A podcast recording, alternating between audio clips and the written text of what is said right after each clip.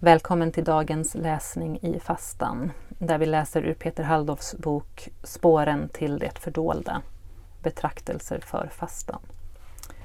Och idag är det sjätte onsdagen i fastan och jag som läser heter Ingrid Frenne. Omättlig som döden. Vi läser i Uppenbarelseboken 18.23. Dina köpmän var jordens herrar Ty alla folk förfördes av din trolldom. Bibelns sista bok är en grafisk exposé över en ekonomisk stormakt som berikar sig genom att suga ut hela Medelhavsområdet. Den har omgett sig med glans och lyx och gör marknadens aktörer rika med sitt överflöd. Hela den profetiska traditionen är intensivt upptagen av frågan hur vi lever tillsammans och därmed hur vi förhåller oss till våra pengar och ägodelar. Allra tydligast är Jesus som låter oss förstå att pengar inte är oskyldiga objekt utan äger en suggestiv beroendeframkallande kraft. Den lojalitet de gör anspråk på är inte möjlig att förena med lojaliteten till Gud. Man kan inte tjäna både Gud och mammon.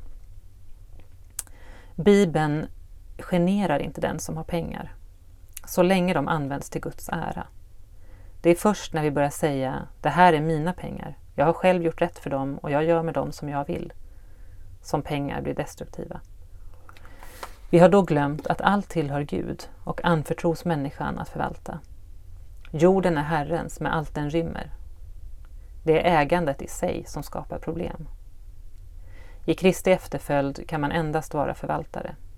Attityden ”det här är mitt” utgör grunden för den konsumtionsideologi som varken har utrymme för generös frikostighet eller munter tacksamhet eftersom egenintresset regerar. För Bibelns profeter har tron på Gud en självklar ekonomisk horisont. Men hur ofta hör vi en predikan om att den rättfärdighet som ger liv hör ihop med vår hantering av pengar? Den rättfärdige ska leva genom tron, står det i Romarbrevet 1.17.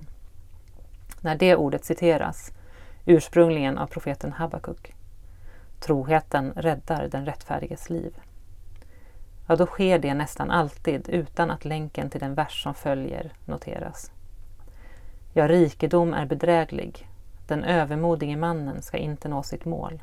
Han spärrar upp gapet som dödsriket. Han är omättlig som döden och samlar alla folk hos sig, lägger under sig alla folkslag. Om betoningen av vers 4 hålls ihop med den femte versens målande beskrivning av kapitalismens glupande drake är frälsningen inte långt borta.